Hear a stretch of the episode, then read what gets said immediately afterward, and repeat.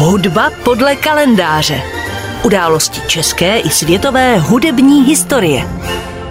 V druhé hudbě podle kalendáře roku 2022 si připomeneme významnou českou klavíristku, čembalistku a hudební pedagožku profesorku Zuzanu Ružičkovou.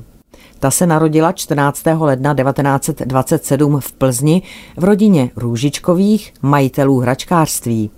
Její babička ji často vodila do plzeňského divadla a tak se malá Zuzana už od dětství zajímala o divadlo a hudbu, a to jak operní, tak symfonickou. Na klavír začala hrát v devíti letech, v době, kdy studovala v Primě na plzeňském gymnáziu. Protože pocházela z židovské rodiny, po vypuknutí druhé světové války ji ze školy vyhodili a nedlouho na to, pouhých 14 letech, byla deportována a vězněna v německých koncentračních táborech v Terezíně, Auschwitz-Birkenau, Neunengabe u Hamburku i v táboře Bergen-Belsen. V Terezíně se poznala s některými vězněnými hudebníky, mimo jiné operním pěvcem Karlem Bermanem či Gideonem Kleinem, který zde vyučoval hudební harmonii. V koncentračním táboře prodělala při zdejší epidemii skvrnitý tyfus, z něhož se po osvobození dlouhodobě léčila. Proto se do Plzně vrátila až v srpnu 1945. Tvrdou prací v pracovním táboře měla zničené ruce, Přesto však v září 1945 nastoupila do hudební školy. A byla to právě klasická hudba, která jí po válce vrátila chuť do života, zejména pak tvorba jejího milovaného Bacha. Po válce v letech 1945 až 1947 studovala na hudební škole v Plzni hru na klavír u Bohdana Gzelhofera, v období 1947 až 51 pak totéž na Pražské akademii muzických umění. V té době objevila i čembalo, které se jí pro Bachovu hudbu zdálo mnohem vhodnější než klavír a tak od třetího ročníku už studovala hru na čembalo u Oldřicha Kredby. Už v roce 1951 měla Zuzana Ružičková svůj první recitál. V té době se seznámila s hudebním skladatelem Viktorem Kalabisem a na konci roku 52 se vzali. Od poloviny 50. let začala být známá i ve světě. Například v roce 1956 zvítězila na mezinárodní čembalové soutěži v Mnichově. Pak studovala hru na čembalo v Paříži u profesorky Marguerite Rosgenben Championové. Na základě jejich úspěchů se jí záhy začalo říkat první dáma čembala a jak známo její hlavní parketou, tak říkajíc byla především hudba Johana Sebastiana Bacha jehož kompletní čembalovou tvorbu, a to jako první na světě, v průběhu 60. a 70. let natočila i na gramofonové desky.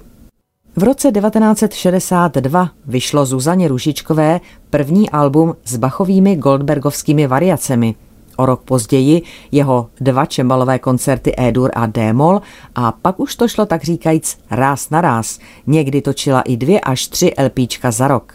Ale nebyl to jenom Bach a nebylo to jenom 17. a 18. století, i když z této doby hrála a natáčela třeba skladby od Girolama Frescobaldiho, Henryho Persla, Françoise Couperéna, Antonia Vivaldiho, Dominika Scarlattiho či Georga Friedricha Hendla. Interpretovala také hudbu 20. století, hlavně Bélu Bartóka, Francise Pulenka a z českých autorů Bohuslava Martinu, Jana Rychlíka a samozřejmě svého manžela Viktora Kalabise. Zároveň působila Zuzana Ružičková jako pedagožka na Pražské AMU. Nicméně, ač zde učila od roku 1951, titul profesorky jí byl přiznán až po pádu totality.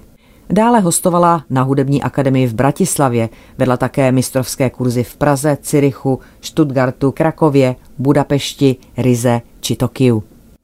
V 60. letech vytvořila komorní duo s houslistou Josefem Sukem.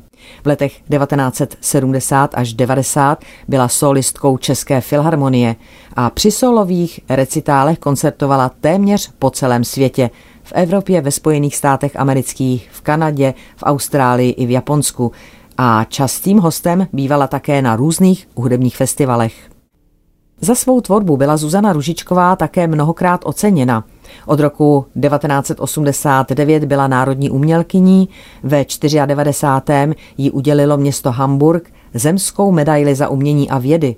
V roce 2003 obdržela od českého prezidenta státní vyznamenání za zásluhy a v tomtéž roce jí byl udělen francouzský titul Rytíře umění a literatury.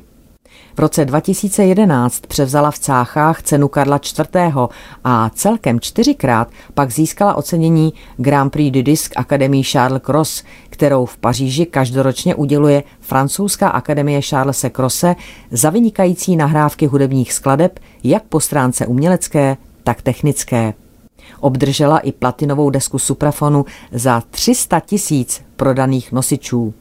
Za svůj dosavadní život natočila okolo stovky alb. Stala se i čestnou občankou města Jindřichův Hradec a v roce 2004 pak vyšla kniha Královna Čembala, kterou napsala společně s Marií Kuljevičovou. Zuzana Ružičková zemřela 27. září 2017 a pohřbena byla na Vinohradském hřbitově. Hudba podle kalendáře.